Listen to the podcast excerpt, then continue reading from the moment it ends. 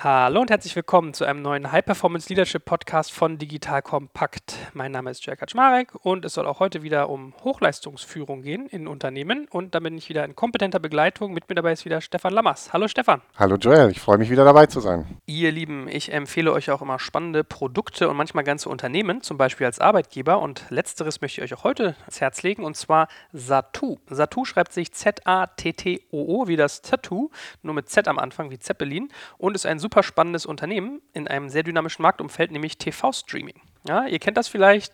Seit 2006 bietet das Unternehmen an, Fernsehsignale über das Internet zu beziehen, hat mittlerweile stolze 17 Millionen registrierte Nutzer. Also wenn ihr dort arbeitet, habt ihr eine richtig große Kundenbasis, richtigen Impact und bewegt etwas und ermöglicht halt TV-Streaming auf ganz unterschiedlichen Geräten, ja, Apple TV, Amazon Fire Stick, ganz normal über Smartphone, Tablet, Computer, also auf den unterschiedlichsten Wegen. Ich selbst benutze das übrigens auch auf dem Amazon TV Stick und ja, heute möchte ich euch gerne Satu als Arbeitgeber vorstellen. Ich war selbst auch schon da, konnten mir ein eigenes Bild machen. Auf mich haben die Jungs und Mädels dort, es sind inzwischen 90 Personen, die da arbeiten, immer einen sehr, sehr bodenständigen, sympathischen Eindruck gemacht. Also wirklich hands-on und genauso kommuniziert das Unternehmen auch. Also man sagte mir, flexible Arbeitszeit ist dort normal, Homeoffice-Möglichkeiten bestehen, ihr habt ein internationales Team und, was ich auch sehr empfehlenswert und, und sympathisch fand, äh, ihr dürft auch Fehler dort machen, ja? Also wenn ein Unternehmen halt wirklich proaktiv auch mal sagt, äh, Fehler gehören zum Lernen dazu, wir möchten, dass unsere Mitarbeiter mit uns wachsen, das finde ich eigentlich sehr sympathisch. Also wenn das für euch spannend ist, ja, ich habe äh, mir sagen lassen, es gibt dort mehr als zehn offene Stellen gerade, dann schaut euch Satu als Arbeitgeber doch mal an. satu.com slash company slash jobs. Satu mit Z, wie gesagt, satu.com slash company slash jobs. Ein sehr sympathisches Unternehmen aus dem Herzen von Berlin im Bereich TV-Streaming. So, starten wir ins Thema. Ich gebe euch nochmal einen kleinen Abriss, was wir bisher schon behandelt haben, weil wir uns ja auch mal darum bemühen, dass das alles aufeinander aufbaut. Also, wir haben in unserer ersten Folge damit begonnen, dass wir eigentlich mal erklärt haben, was genau High-Performance Leadership eigentlich ist. Ja, dass es wirklich darum geht, dass man Wege findet, das Maximum an Potenzial, was in einem Team schlummert, auszuschöpfen und nicht etwa sich noch mehr vollzuladen, noch mehr zu tun, sondern wie kann ich möglichst effizient arbeiten und effektiv. Dann haben wir uns um das Thema Team und Unternehmensvision gekümmert, also woraufhin sollte ich eigentlich steuern, wie designe ich mein Unternehmensziel, damit alle auf eine gemeinsame Vision hinarbeiten. Und dann sind wir so auf das Thema Recruiting eingegangen. Das heißt, wie finde ich eigentlich Hochleistungsmitarbeiter? Vielleicht interessant für den einen oder anderen, dass wir uns in Folge 3 erstmal damit beschäftigt haben, wie wir Leute finden, Hochleistungsmitarbeiter, und dann eigentlich, wie man sie einsetzt. Ja, wie steuert man sie, in welche Position sollte man sie setzen und so weiter. So, unsere letzte Folge drehte sich ja dann um das ganze Thema Regeln, Prozesse und Feedback im Unternehmen. Und heute wollen wir mal über Teamform sprechen. Das heißt, wir gehen darauf ein, wie funktionieren Teams eigentlich miteinander, wie arbeitet man, wann ist man eigentlich ein wirkliches Hochleistungsteam und wann vielleicht nur eine Teamform darunter. Und wie genau müssen diese Teams eigentlich geführt werden? Was sind ihre Arbeitsprinzipien? Das ist so der grobe Themenabriss, dem wir uns heute widmen wollen.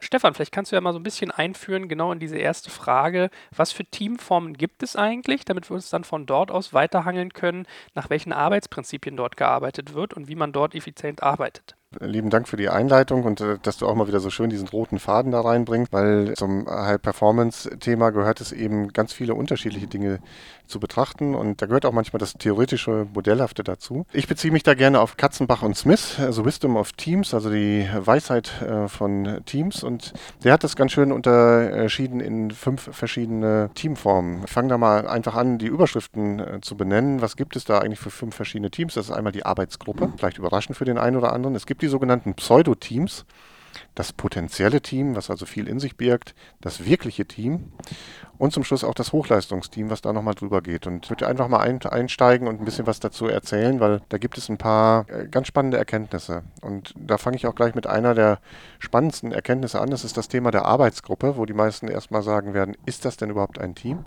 Ja, es ist ein Team, weil es eben für einen bestimmten temporären Zeitraum zusammenkommt, Individuen, die zusammengeschmissen werden.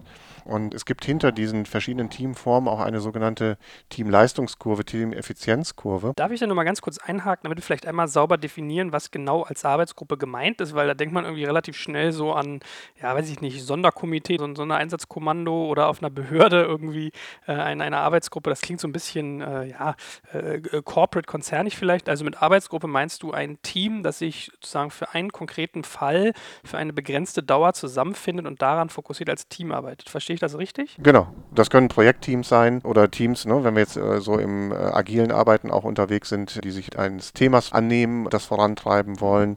Das heißt also, was das Spannende ist, ne, und das hört man da jetzt schon gerade raus, und deswegen sind die in der Regel auch von der Teameffizienz und von der ähm, Teamleistung relativ hoch. Die haben sich oftmals freiwillig dafür entschieden, weil sie das Thema interessant finden oder weil sie Experten dafür sind. Und die haben auch ein gemeinsames Ziel. Und das Ziel ist relativ klar. Und das ist oft in solchen Arbeitsgruppen viel, viel klarer äh, als in irgendwelchen anderen Teamformen wofür man das macht. Und alleine das, diese Zielfokussierung bringt halt auch eine höhere Leistung dann in diesem Moment. Und sie haben auch von sich aus ein hohes Interesse daran, Informationen zu teilen und dadurch immer wieder gemeinschaftlich schlauer zu werden. Und das führt eben auch zu einer höheren Teameffizienz und zu einer höheren Teamleistung.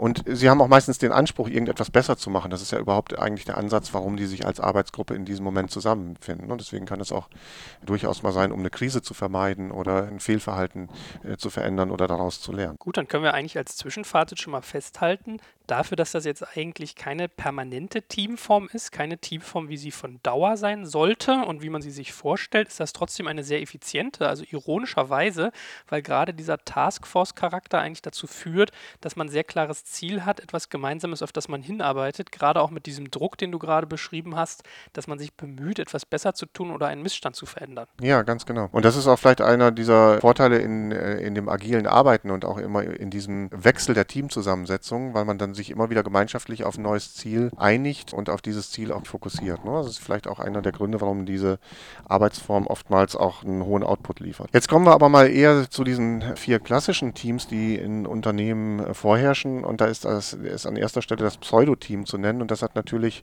tatsächlich auch die niedrigste Teameffizienz und die niedrigste Teamleistung. Das heißt also, da sind eben die Summe der Personen sind weniger als die Anzahl der Mitglieder. Was heißt das? Da sind vielleicht ganz schlaue Leute da drin, aber die sind eben nicht gegenseitig am Ergänzen, sondern möglicherweise geht es da um Status, möglicherweise geht es da um Wissen für sich zu behalten. Das heißt also, im Grunde genommen wird das vorhandene Wissen und die vorhandene Leistung wird nicht wirklich ausgenutzt. Trotzdem halten sich diese Individuen oftmals für ein Team, ja, weil sie eben so benannt werden und sie beschäftigen sich hauptsächlich mit dem Zusammensein. Also wie können wir die Beziehungsprozesse miteinander klären? Wie können wir Status miteinander klären? Viel mehr als darum, tatsächlich das eigentliche Ziel zu erreichen, eine gute Arbeit zu machen oder effizient zu sein oder was auch immer. Also Pseudoteams haben wahnsinnig viel Aufwand damit, über ihre Beziehung zu reden, Konflikte zu klären. Wie genau entsteht denn so ein Pseudoteam? Woran kann man vielleicht erkennen, dass man in einem Pseudoteam arbeitet und was kann ich dagegen tun? Ja, also oftmals hat das was damit zu tun, dass eben tatsächlich nicht offen miteinander gesprochen wird. Also dass nicht alle Informationen auf den Tisch kommen, dass Commitments nicht eingehalten werden. Das heißt also, man geht scheinbar verbindlich aus einem Meeting raus, äh, hat die Dinge geklärt und hinterher werden sie dann doch nicht gemacht und umgesetzt. Oder aber es wird Zustimmung Zustimmung signalisiert. Hinterher geht man raus und draußen vor der Tür schütteln alle die Köpfe und sagen, nee, das fand ich ja eben doof, was gesagt worden ist und da mache ich nicht mit. Also es, es ist keine offene Kommunikation da, sich gegenseitig auch zu challengen und ehrlich die Dinge rauszubringen, wenn sie nicht in Ordnung sind, weil ja das Interesse weniger ist, dass die Sache an sich nach vorne kommt, sondern dass man sich gegenseitig nicht wehtut. Also oftmals sind solche Teams auch extrem Harmonie überladen. Das sind also, ne, Harmonietrieb ist ja bei uns allen sehr stark verankert. Und dann geht man diesen äh, wichtigen Konflikten aus dem Weg und man klärt eben nicht die Inhalte, sondern versucht die Beziehung irgendwie einigermaßen aufrechtzuerhalten. Was aber am Ende dann auch wieder nicht funktioniert, weil das ja auch wieder zu Konflikten führt und man dreht sich da eigentlich im Kreis. Scheinbar hat man einen Gewinn gemacht, dass man die Dinge nicht angesprochen hat, aber irgendwann eskaliert es dann meistens. Gut, aber nochmal kurz der Nachtrag zum zweiten Teil der Frage. Wie kann ich damit umgehen? Was kann ich tun, um dem entgegenzuwirken? Also das ist schon eine Frage der Haltung hier an dieser Stelle. Ne? Also das heißt, die Teilnehmer, die in diesem Team Mitglied sind, die sehen schon, dass es eine Leistungsverbesserung notwendig ist, dass wir da was verändern müssen. Da geht es aber oftmals, dass es eine fehlende Klarheit gibt bezüglich Zweck, Ziele und Arbeitsergebnisse. Hat auch sicherlich immer was mit der Führungskraft dazu tun. Was ist da die Klarheit an, ich sage immer, an Leistungserwartung ähm, an die einzelnen Teammitglieder?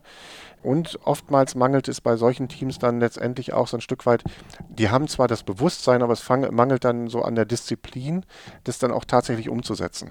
Also ähm, Disziplinmangel ist ein großes Thema in wirklich guten Teams, da unterscheiden sich oft Teams. Also in welcher Konsequenz und in welcher Disziplin werden die Dinge dann eben tatsächlich umgesetzt und eingehalten.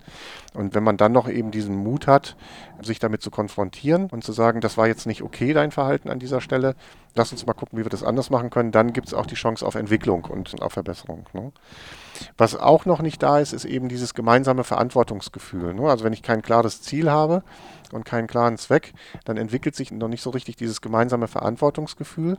Und dann ist immer noch so ein Stück weit dieses Gefühl, wenn ich für mich sorge und gut dastehe, dann habe ich ja alles getan, damit alles in Ordnung ist. Und das führt natürlich noch nicht dazu, das Beste jetzt tatsächlich im Sinne der Leistungserwartung rauszuholen aus so einem Team. Dann muss die logische Konsequenz dessen, was du gerade gesagt hast, ja eigentlich lauten, dass ein Pseudoteam sogar ineffizienter ist als eine Arbeitsgruppe, weil ja. diese Zielsetzung nicht klar ist und genau. weil man eigentlich mehr damit beschäftigt ist, seine Beziehung zu verhandeln, als die eigentliche Sache. Und deswegen ist der, äh, das ist auch einer der Gründe, warum ähm, ein potenzielles Team, wenn man jetzt auf Teameffizienz und, und auf Höhe der Teamleistung äh, schaut, gerade auf der Höhe der Teamleistung äh, nicht deutlich über der einer Arbeitsgruppe liegt. Eine Arbeitsgruppe hat eben dieses klare, diese klare Zielfokussierung und deswegen ist die von der Teamleistung Leistung eben in der Regel immer noch höher. Wobei bei der Teameffizienz ist oft ein potenzielles Team höher, weil ja hier Ressourcen geklärt sind zumindest. Ne? In der Arbeitsgruppe sind oftmals Ressourcen nicht geklärt. Dann haben die noch ihren Widerstreit zwischen ihrem eigentlichen Job und da, wo sie in dieser Arbeitsgruppe drin sitzen. Das führt manchmal zum Verlust der Teameffizienz. Aber in einem äh, potenziellen Team ist eben die Höhe der Teamleistung nicht viel höher als bei einer Arbeitsgruppe. Gut, dann wollen wir jetzt natürlich wissen, wie es denn eigentlich richtig geht. Ja, dann kommen wir zum wirklichen Team. Das ist die nächste Stufe. Das ist wieder diese kleine Anzahl von einzelnen mit sich ergänzenden Fähigkeiten. Auch das ist ja so dieses Thema, wir hatten das ja schon mal bei dem Thema, die richtigen Hochleistungsmitarbeiter auszuwählen, dass viele Führungskräfte eben auch darauf gucken, dass sie so einen Klon von sich selbst einstellen. Dadurch fehlt ja sozusagen diese ganze Breitbreite, Diversity, die äh, Möglichkeiten der unterschiedlichen Fähigkeiten. Aber wenn dieses Team gut ausgesucht ist, wenn da die richtigen Leute zusammensetzen, unterschiedliche sich ergänzende Fähigkeiten haben, dann ist das wunderbar. Warum so diese Betonung auf ergänzende Fähigkeiten? Ich kenne viele Teams, da sind ganz tolle Fachleute drin, die dann aber so überzeugt sind von ihrer eigenen Expertise, dass es denen wahnsinnig schwer fällt, die noch wirklich konstruktiv mit den anderen zusammenzubringen, im Sinne von was Neues daraus zu machen, das Beste daraus zu machen als, als Gemeinschaftsergebnis. Und hier geht es eben tatsächlich bei einem wirklichen Team darum, schon, dass das Gemeinschaftsergebnis vor dem persönlichen Ergebnis zählt. Dazu sind eben auch diese gemeinsam geteilten Zweckziele und Arbeitsansätze extrem wichtig und auch eben diese innere Haltung, dass wir uns gemeinsam für die Arbeit verantwortlich fühlen. Also dass wir so dieses Gefühl haben, ja, wir lassen niemanden da hängen. Wir haben, wenn wir uns zusammenbringen mit unseren ergänzenden Fähigkeiten, dann haben wir genau das Gegenteil zum Pseudo-Team, nämlich wenn wir mit fünf Leuten beispielsweise zusammen sind und unsere Energien dieser fünf zusammenbringen und unsere Expertise, dann wirkt das hinterher wie sechs oder sieben Leute, die zusammen gewesen sind. Wir machen also mehr raus als die Anzahl der Teilnehmer in diesem Team. Und das ist eine Haltungsfrage. Jetzt hatten wir das Pseudo-Team schon und das wirkliche Team. Wir haben das potenzielle Team jetzt noch so ein bisschen außen vor gelassen als Zwischenschritt zwischen Pseudo und wirkliches Team, wenn wir jetzt Katzenbach und, und Smith, die du ja als Quelle da herangezogen hast, nochmal betrachten. Dazu vielleicht später nochmal. Wir wollen ja jetzt aber wirklich über Hochleistung reden. Das heißt, ein wirkliches Team ist ja schon mal sehr, sehr gut, aber was genau macht jetzt nochmal das Plus aus, dass man ein Hochleistungsteam ist? Ja, Hochleistungsteam on top und da sind wir tatsächlich, und das, das macht dann hinterher auch wirklich diesen Unterschied aus, an erster Stelle. Wir kommen später nochmal auf das Thema der Arbeitsprinzipien von Hochleistungsteams. Aber was es ausmacht, ist diese innere Haltung. Also mit welchem Mindset bin ich jetzt hier eigentlich unterwegs? Was will ich von so einem, äh, in so einem Team erreichen? Deswegen so die Überschrift, erste Überschrift ist so dieses Thema ein wirkliches Team plus. Wir suchen permanent die Herausforderung. Wir haben ja das letzte Mal kurz nochmal auch über dieses Thema Ziele und Zielerreichung 100 Prozent, 85 Prozent, 65 Prozent und so weiter gesprochen. So einem Team, wenn du diese Leute mit, den richtig, mit der richtigen Haltung hast, da ist es eigentlich letztendlich egal, welche Zahl du denen nennst. Der Anspruch ist eigentlich immer, das zu über zu performen. Ja, also ich bin eigentlich da, das ist toll, was du mir nennst äh, und danke, das ist auch eine Richtung, aber mein Anspruch ist es jetzt wirklich das Beste daraus zu machen und zu gucken, wie kann ich das Ding jetzt eigentlich noch übertoppen. Der Anspruch für die persönliche ist es in der, in der Übererfüllung. Dann gibt es ein gemeinsames Gefühl der Verantwortlichkeit und der Unterstützung jedes anderen Mit äh, Teammitglieds. Das heißt also, wir sind davon überzeugt, dass wir in unserer Mannschaft alle so gut sind, dass wir von jedem profitieren können und dass wir hier auch erst zufrieden sind. Also nicht nur, wenn ich erfolgreich bin, bin ich zufrieden, sondern wenn wir als Team auch erfolgreich gewesen sind. Das heißt also, ich bin immer auch mit diesem Auge unterwegs, wie kann ich die anderen besser machen, wie kann ich die anderen ähm, unterstützen, damit wir hinterher auch das beste ähm, Teamergebnis dann ähm, erreichen können. Und das ist dann eben auch so ein bisschen, was zum Schluss tatsächlich automatisch passiert. In der Regel übertreffen die die gestellten Erwartungen regelmäßig. Oftmals ist bei solchen Teams auch, dass sich wirklich so eine eigene Identität und auch so eine eigene Beziehung bildet. Manchmal sprechen die sogar eine eigene Sprache. Manchmal gibt es auch eine hohe private Bindung, wo die gemeinsam um die Häuser ziehen oder ähnliches, wo einfach eine extrem hohe Bindung ist. Und dieses Team schafft es. Und das ist vielleicht auch nochmal so ein Bild, was man sich vor Augen führen kann dieses Team schafft es eigentlich immer so im Flow-Modus zu sein. Und wie ist das bei Hochleistungsteams mit Konflikten? Also wenn du sagst, die verstehen sich privat teilweise gut, die sind immer im Flow, man hat ja irgendwie so dieses Thema Konflikt. Und da hast du ja zum Beispiel gesagt, Pseudo-Teams halten sich teilweise sehr an der, auf der Beziehungsebene auf, weil die diese Konflikte versuchen zu vermeiden und irgendwie immer auf die Beziehungsebene gehen. Wie ist das Thema Konflikt bei Hochleistungsteams gestaltet? Also so ein Team wird Beziehungs- und persönliche Konflikte haben und wird die auch austragen, wird die klären, weil dieses Team Interesse daran hat, eine hohe Effizienz zu erreichen und eine hohe Leistung zu erreichen. Und alles, was dabei stört, wird gelöst. Das ist ja das Mindset sozusagen da drin. Ja? Das heißt, da geht es auch um die Geschwindigkeit, das sofort zu tun. Ich habe ein hohes Vertrauensverhältnis, ich bin extrem offen. Es gibt nicht diese Tabus, die es oft in äh, Teams gibt. Ne? Es gibt eben etwas, dass wir uns wenig schonen, dass wir uns sofort mit den Dingen auseinandersetzen können, weil jeder weiß, es geht jetzt eben nicht um diese persönliche Komponente, dich schlecht zu machen, sondern es geht um die persönliche Komponente, uns besser zu machen. Ja? Und das ist dieser Mindset-Ansatz, der einfach dahinter steckt. Nun klingt ja ein Hochleistungsteam und das, was dazugehört, also was du beschrieben hattest, äh, man sucht Herausforderungen, man hat ein natürliches Gefühl der Verantwortlichkeit, unterstützt sich gegenseitig, man übertrifft die gestellten Verantw äh, man übertrifft die gestellten Erwartungen an einen. Das klingt ja jetzt nicht nach etwas, was über Nacht entsteht, sondern was eher einen längeren Prozess braucht. Wie kann ich denn auf so ein Hochleistungsteam hinarbeiten, beziehungsweise was ist dafür nötig? Wie lange dauert das? Also das braucht eine Dauer, äh, dass es sich entwickelt. Also bei, bei manchen Teams passiert sowas einfach äh, relativ schnell, weil da die richtigen äh, Spieler und die richtigen Personen einfach in diesem Moment miteinander arbeiten. Und auf der anderen Seite ist es eben bei anderen man braucht eben einen Prozess. Und über diesen Prozess gibt es dann auch möglicherweise eben äh, immer wieder einen Austausch. Auch der Zusammensetzung in der Truppe, wo dann zum Schluss eine Truppe zusammen ist, die wirklich sagt, wow, das sind wir jetzt, das ist unser Kern, wir performen jetzt zusammen.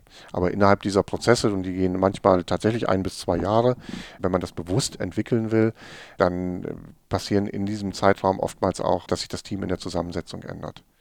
Und man sieht es eben auch im, im Sport, vielleicht da einfach nochmal ganz kurz eben als Einwurf. Für mich ist da einfach nochmal dieser America's Cup ein großes Thema. Vor, waren jetzt zwei oder vor drei Jahren ist es gewesen, wo die Neuseeländer, also es gibt glaube ich neun Rennen, ne? jetzt liege ich wahrscheinlich mit allem, was ich sage, falsch, nagelt mich bitte nicht darauf fest, ich bin kein Segler, aber da lag, fuhr Neuseeland gegen Amerika in San Francisco und die Neuseeländer hatten die ersten acht Rennen gewonnen.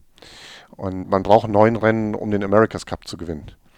Die Amerikaner haben zum Schluss 9 zu 8 gewonnen.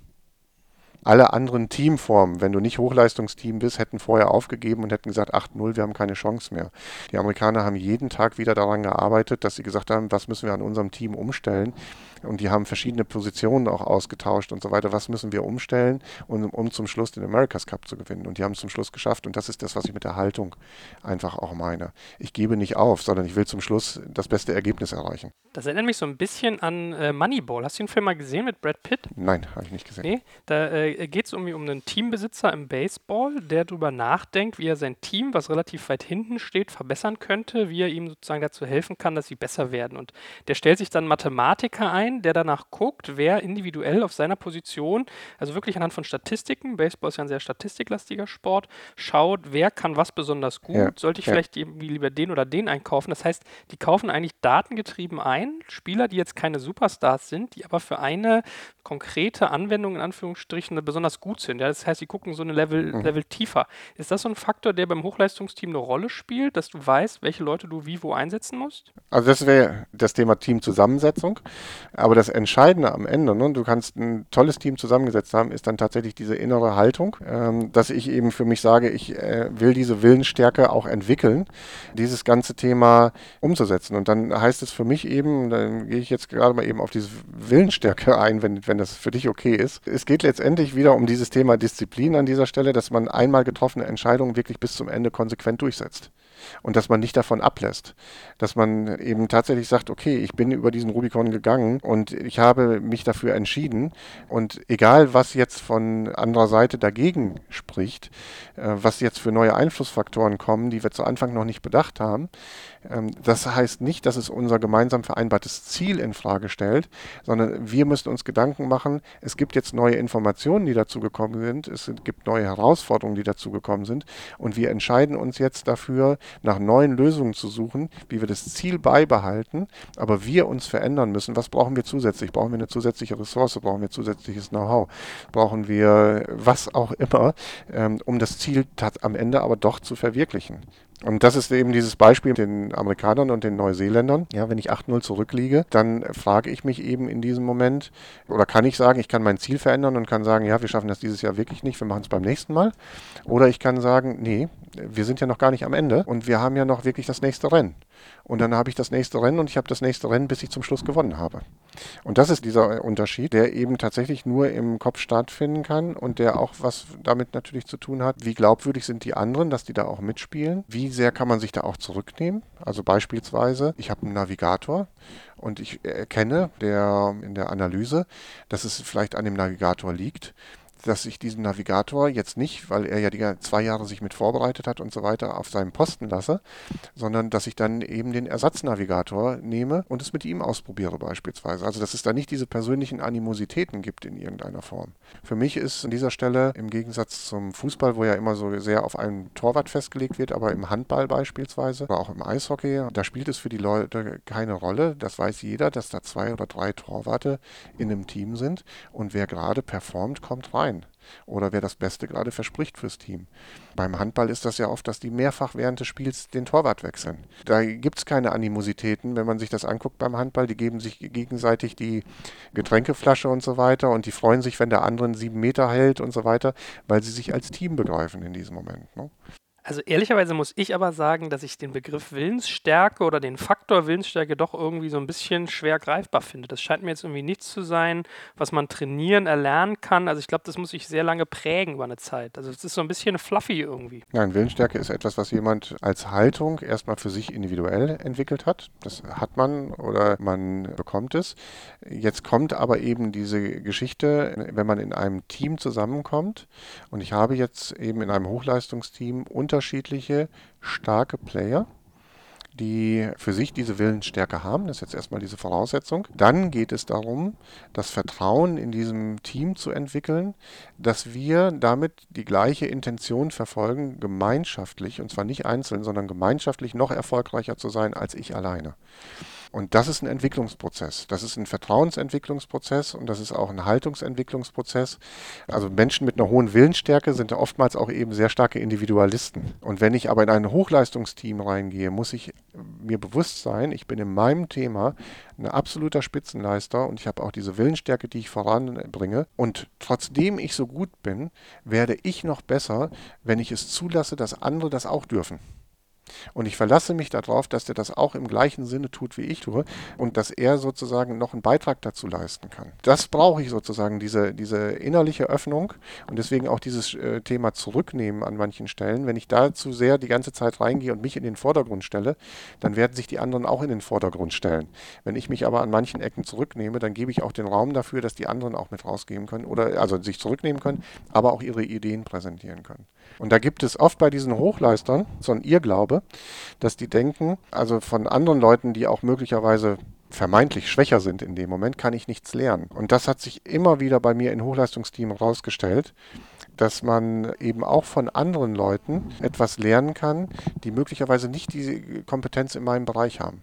Das ist sozusagen das Geschenk, was in so einem Hochleistungsteam liegt. Dann hätten wir als Takeaway für ein Hochleistungsteam hier schon mal, und das nimmt ja wieder so ein bisschen Bezug auf die Recruiting-Folge, die wir schon ja. mal hatten, dass es bei der Bestückung eines Hochleistungsteams eigentlich sehr stark darum geht, welche Haltung bringt jemand mit und nicht nur primär welche Kompetenzen. Also dass dieser Faktor Haltung wirklich ein essentieller Bestandteil des Hochleistungserzeugungsprozesses sozusagen ist. Ne? Ja, das spielt nicht die Rolle, spielt hier wirklich tatsächlich die Haltung die größte Rolle. Ja, und in unserer, in unserer ähm, Personalauswahl spielt ja meistens ähm, eben das fachliche eine größere Rolle als die Haltungsrolle. Und das ist eben genau dieser Punkt, wenn ich ein Hochleistungsteam aufbauen will, dass ich mir Gedanken darüber machen muss, mit welcher Haltung ist jemand unterwegs?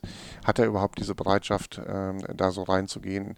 Hat er auch die Bereitschaft, mit anderen da zusammenzuarbeiten? Glaubt er daran, dass man im Team erfolgreicher sein kann oder nicht? Und vielleicht auch nochmal über, über diesen Teamerfolg, ne, äh, nochmal ein, ein kleines Beispiel, die äh, ähm, äh, es gab mal ein, äh, ein U-Boot, was verloren gewesen ist. Und da hat man alle Experten dran gesetzt ähm, auf einer Route, wo dann dieses U-Boot liegen könnte. Dieses U-Boot hat man dann gesucht und man hat es nicht gefunden. Und dann ist man hingegangen und hat äh, von Menschen, äh, die sich damit beschäftigen, äh, einfach nur auf einer Route Punkte malen lassen, was sie denken, wo das U-Boot liegt. Und dann hat man da gesucht und hat man es auch gefunden. Also es heißt also, es ist oft mal in einem Team einfach viel, viel mehr an Informationen vorhanden, als eben bei dem Einzelspezialisten. Ja, und äh, das ist eben das, was man eben als Teil eines Hochleistungsteams sich immer wieder äh, selber fragen darf und wo die Bereitschaft sein sollte, wo gibt es denn möglicherweise in meinem Team Dinge, die, wo ich von anderen partizipieren kann, wo ich selber noch gar keine Kompetenz habe. Die muss ich da auch möglicherweise gar nicht erwerben, weil die hat ja jemand anders, da kann ich mich drauf verlassen. Wo wir so fleißig über Hochleistung und über Teams sprechen, sei mir an dieser Stelle übrigens auch noch ein kleiner Hinweis auf einen unserer Partner erlaubt. Und zwar schaut euch doch mal das gute Microsoft an.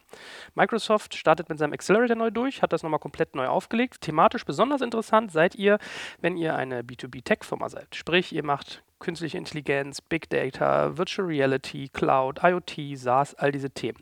Der nächste Batch von Microsoft Accelerator startet Anfang September. Bewerbungsschluss ist der 4.8., ja, 4. Äh, August. Merkt euch das gut vor. Und jetzt werdet ihr natürlich sagen, ja, okay, warum soll ich das machen? Was bringt mir das eigentlich? Kann ich euch ganz schnell erzählen. Microsoft hilft Series A Companies, indem sie ihnen einerseits Kundenzugang geben. Ja, also ihr kennt ja Microsoft, riesiger Kundenstamm in Deutschland, indem sie ihnen Technologie geben unter anderem auch, by the way, Microsoft Software, solche Sachen wie Azure, äh, Office 365 und durch tolles Coaching, durch Top-Notch-Berater in den Bereichen Sales, Pricing, Talent Development und Negotiation. Ja, also eigentlich alles, was man braucht. Verkaufen, bepreisen, Team ausbilden. Das ist das Angebot von Microsoft Accelerator. Ich finde das ganz spannend. Wenn das Ganze für euch interessant ist, dann geht einfach auf www.aka.ms slash scale now. Also aka.ms wie Microsoft slash scale now. Dort könnt ihr euch für das Programm bewerben und vielleicht noch kleine Randnotiz für alle Unternehmer, das ist ja das Wichtigste. Ihr müsst übrigens auch keine Shares abgeben. Das ist sicherlich auch nochmal ein Faktor. Ich wiederhole nochmal aka.ms slash scale now. Sehr schön. Jetzt haben wir eine ganze Menge über die Struktur schon gelernt in äh, solchen Teams, also die Teamformen. Wie ist es denn jetzt eigentlich mit den Arbeitsprinzipien? Also was genau macht denn ein High-Performance-Team aus, wie es von, von, der, von der Arbeitsweise her zusammenarbeitet? Also man sagt immer, es gibt zwei verschiedene Unterscheidungen. Erstmal strukturelle Prinzipien und prozessuale Prinzipien. Ich fange mal mit den strukturellen Prinzipien an und da gibt es auch wieder zwei Überschriften. Die Arbeitsautonomie, damit beginne ich mal. Das heißt also Freedom to Act. Das heißt, es gibt eine klare Auftragslage eben. Da hatten wir drüber gesprochen, gemeinsam vereinbartes Ziel. Uns ist klar, wofür wir das machen, was wir machen wollen. Und auch da andockend, was wir gerade schon gesagt haben, es gibt eben diese Freiheit, das auf die eigene Art und Weise zu tun. Ich schreibe niemanden vor, dass er das auf diese Art und Weise zu tun hat, sondern es kommt auf das Ergebnis an, was hinterher abgeliefert wird. Aber wie das Ergebnis zustande kommt, liegt in der Freiheit und in der Verantwortung der einzelnen Teilnehmer im High-Performance-Team. Was extrem wichtig ist in der Arbeitsautonomie, ist natürlich, dass ich mich darauf verlassen kann, dass jemand extrem eben von der Haltung wieder eigenverantwortlich ist, dass er sich also diese Themen nimmt, dass ich nicht Angst haben muss, dass keiner da ist, der dafür Verantwortung trägt. Und dazu braucht es auch eben hohes Vertrauen, was ich gegenüber den Mitarbeitern habe, was aber auch die Teammitglieder untereinander haben. Ist auch vielleicht nochmal wieder zum letzten Mal, als wir über Regeln und Prozesse gesprochen haben, wo ich ja immer sage, ein gutes Team, was ein sehr klares Zielbild hat, was eine hohe Eigenverantwortung hat, das braucht in der Regel überhaupt gar keine Regeln und Prozesse, weil alles automatisiert läuft, weil die Leute einfach schon wissen, was ist die beste Vorgehensweise. Und das ist das Thema der Arbeitsautonomie. Dann kommen wir weiter zum zweiten, zweiten Überschrift, das ist das sogenannte Co-Opetition-Modell. Da stutzen die meisten und sagen, Co-Opetition habe ich noch nie gehört. Ich habe schon Kooperation gehört und Competition gehört. Und ja, das ist auch so. Also es ist ein, ein Kunstbegriff und der kommt eigentlich aus der Spieltheorie hier. Und da geht es darum, dass auch die Natürlich, wir haben ja gerade darüber gesprochen, das sind alles äh, hochautonome Menschen in einem Hochleistungsteam, die eine hohe Willensstärke haben und die auch intern im Wettbewerb stehen. Die wollen ja auch performen. Ja, und die wollen Anerkennung, wollen Leistung bringen, wollen die Ziele übererfüllen und ähnliches. Und das kann man jetzt aber in zwei verschiedenen Arten einsetzen. Man kann das einsetzen, gegeneinander, dass wir jetzt gegeneinander spielen. Dann ist es kein Hochleistungsteam mehr. Das sind dann so klassische Teams, wo Informationen vorenthalten werden, damit der andere nicht so gut ist oder ähm, wo, äh, ja, wo tatsächlich Behinderungen sogar ganz bewusst äh, stattfinden, wo faul gespielt wird. Nein, hier geht es darum bei Co-Opetition, dass man im internen Wettbewerb ist, dass man immer besser sein will als der andere, aber gleichzeitig bei einer sozialen Unterstützung. Also man hat im Hinterkopf, dass man als Team bestmöglich performen will und ich mache mir Gedanken darüber eben, wie kann ich den anderen besser machen. Und wenn ich bei dem gerade sehe, dass irgendetwas nicht gut funktioniert, dann lache ich mir nicht eins ins Fäustchen, sondern dann gehe ich da hin und sage, ich habe eine Idee, was du noch machen könntest. Bist du daran interessiert? Oder ähm, ich stelle eben äh, kritische Fragen, damit er das nochmal hinterfragen kann, ob das der beste Weg ist, den er da in diesem Moment gerade für sich entscheidet. Also das ist ein äh, ganz, ganz wichtiger äh, Faktor, der eben nachgewiesenermaßen einfach die Leistung ganz enorm nach oben bringt. Und zweiter Fehler neben dem, was ich gerade gesagt habe, dass eben nicht sozial unterstützt wird, dass man eben darauf wartet, dass der andere möglicherweise äh, nicht performt, um selber besser dazustehen. Was ein Fehler der anderen Teamformen sein kann, ist eben, dass in den anderen Teamformen oftmals gar kein interner Wettbewerb stattfindet. Da gibt es dann oftmals dieses äh, Management bei Champignons. Das heißt also, sobald einer mit einer guten Idee rauskommt, dann wird der Kopf abgeschlagen. Und deswegen versuchen alle aus Harmoniebedürftigkeit und wir wollen ja alle nett miteinander sein, eben gar nicht mehr in den internen Wettbewerb zu gehen. Und damit nivelliert sich das Ganze eher auf einem niedrigen Niveau. Und das kann sich ein Hochleistungsteam nicht leisten. Deswegen ist interner Wettbewerb eben ein ganz wichtiger Punkt. Gut, jetzt hast du ja gerade gesagt, neben den strukturellen Prinzipien gibt es auch prozessuale Prinzipien. Also das mit der Arbeitsautonomie, dieses Freedom to Act und Vertrauen zueinander haben und so weiter, das kann ich verstehen, dass das was Strukturelles ist, aber ist Co-Opetition nicht schon fast eher was, was Prozessuales, also was irgendwie im Prozessverhalten des Teams eine Rolle spielt? Nee, das ist eher, das ist wirklich innere Haltung. Also da sind wir eher wirklich strukturell an der Stelle. Ne? Prozessual gehen wir mal rüber. Prozessual haben wir als, ersten, als erste Überschrift das Thema der Feedback-Kultur. Da gähnen jetzt viele wahrscheinlich gleich wieder, sagen, ja, Feedback-Kultur und was soll das denn bringen und, und so weiter.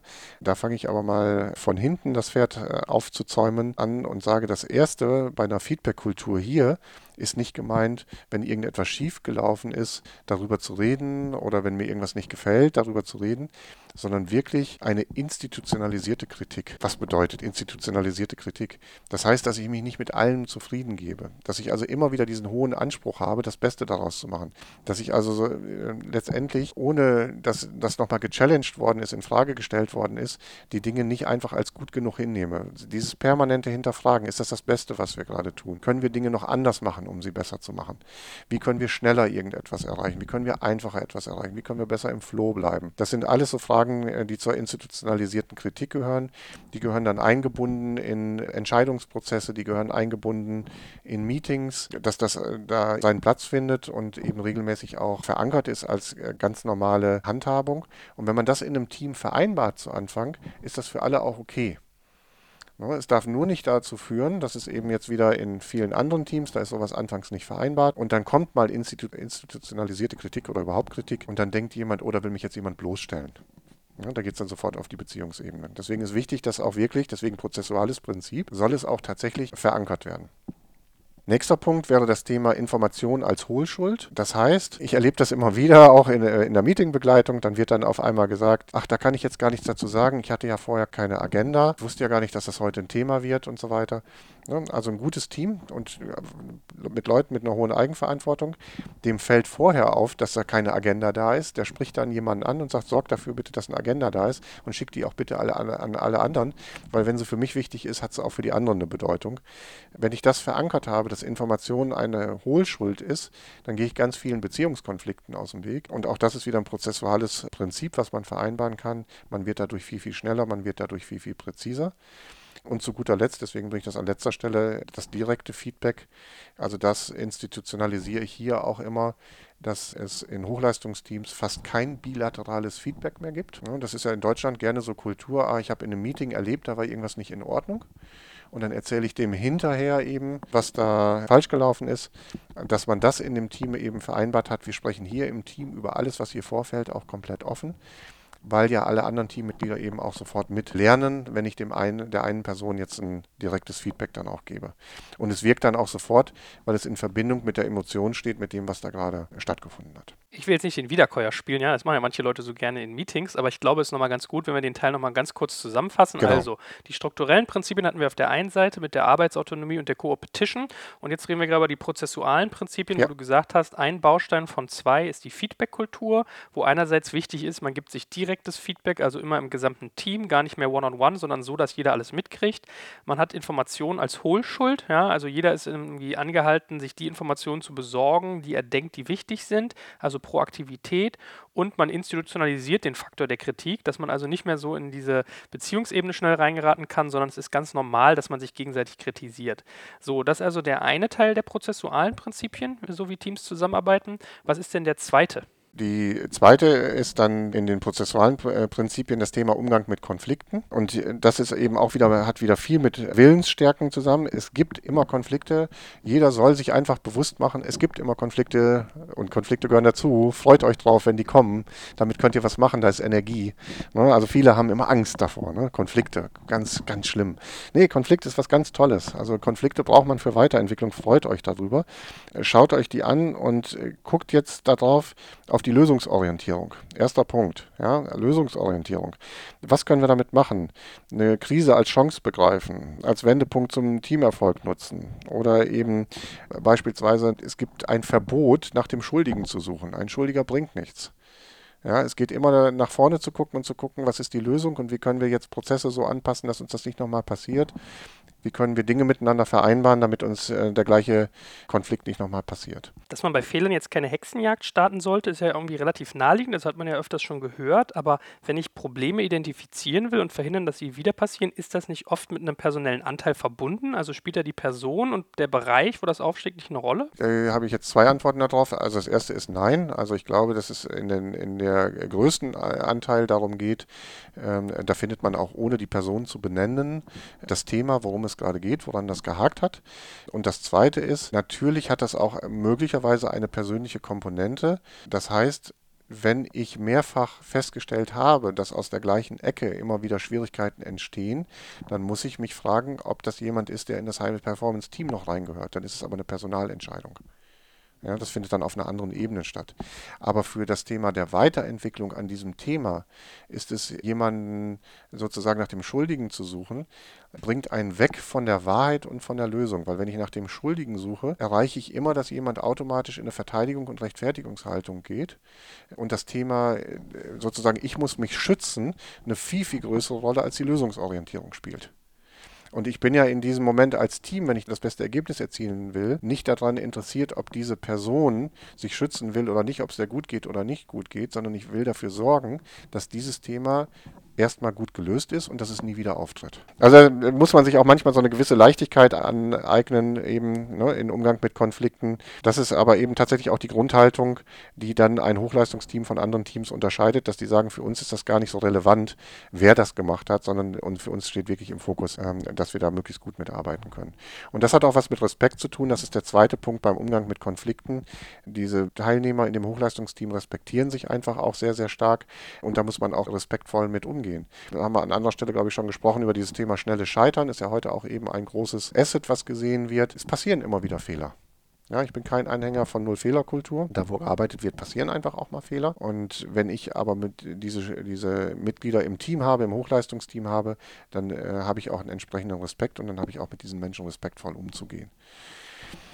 Dritter Punkt, Umgang mit Konflikten, ist das Thema No Babysitting. Und was ist mit No Babysitting gemeint? Da erzähle ich einfach mal ein, ein Beispiel auch wieder. Es gab mal eine Situation, da haben wir genau in einem High-Performance-Team zusammengearbeitet und ein Mitarbeiter hat morgens verschlafen. Ja, und dann waren die anderen Mitarbeiter darüber am Erzählen, was denn wohl alles sein könnte. Also der könnte ja verschlafen haben, die Wecker hat nicht geklingelt und so weiter und so fort. Und dann habe ich die Leute gefragt, die dann schon da waren, was wollt ihr denn jetzt damit machen? Und dann kamen die irgendwann drauf, oh ja, vielleicht sollten wir vielleicht mal klopfen oder anrufen oder sonst irgendetwas, um den zu holen und nicht nur darüber zu reden. Ich sage, ja, das wäre High-Performance-Verhalten. Ne? Unterhaltet euch nicht über den Menschen, sondern helft ihm doch jetzt gerade mal. Dann kam der auch irgendwann an und dann habe ich ihn gefragt, ob ich das Beispiel von ihm mit dem Verschlafen den Tag über als Beispiel nehmen darf. Und dann hat er gesagt, ja, darf ich. Und dann habe ich das an dem Tag aber auch echt penetrant getriggert.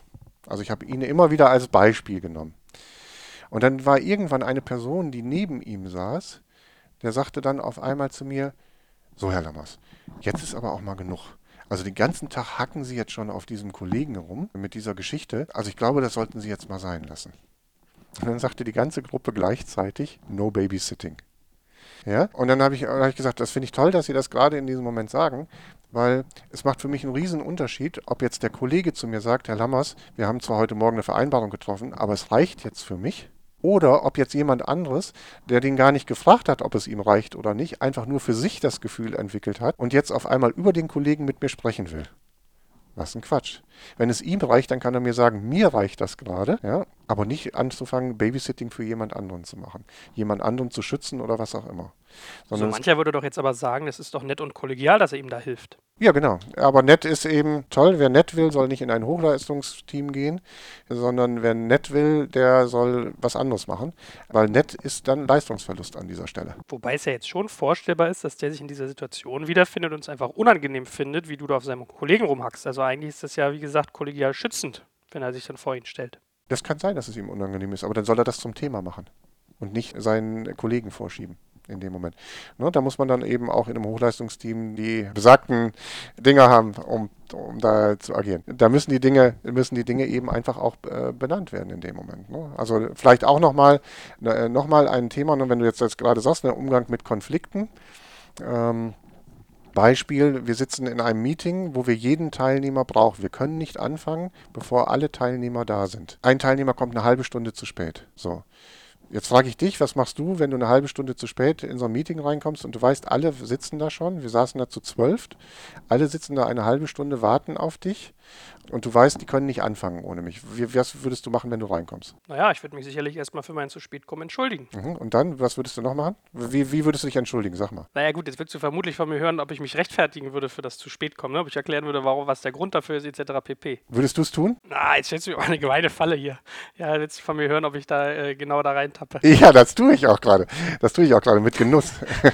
Na, okay. Also wie gesagt, äh, man, man, mag vielleicht äh, instinktiv denken, man müsste sich rechtfertigen, weil wenn da äh, zwölf Leute eine halbe Stunde warten, hat man sechs Stunden Zeit verbrannt, aber latent muss es wohl eher darum gehen, möglichst schnell eigentlich ins, ins Doing zu kommen, möglichst schnell zu starten. Ja, genau. Ja, zwölf, äh, ja, genau, sechs Stunden, genau.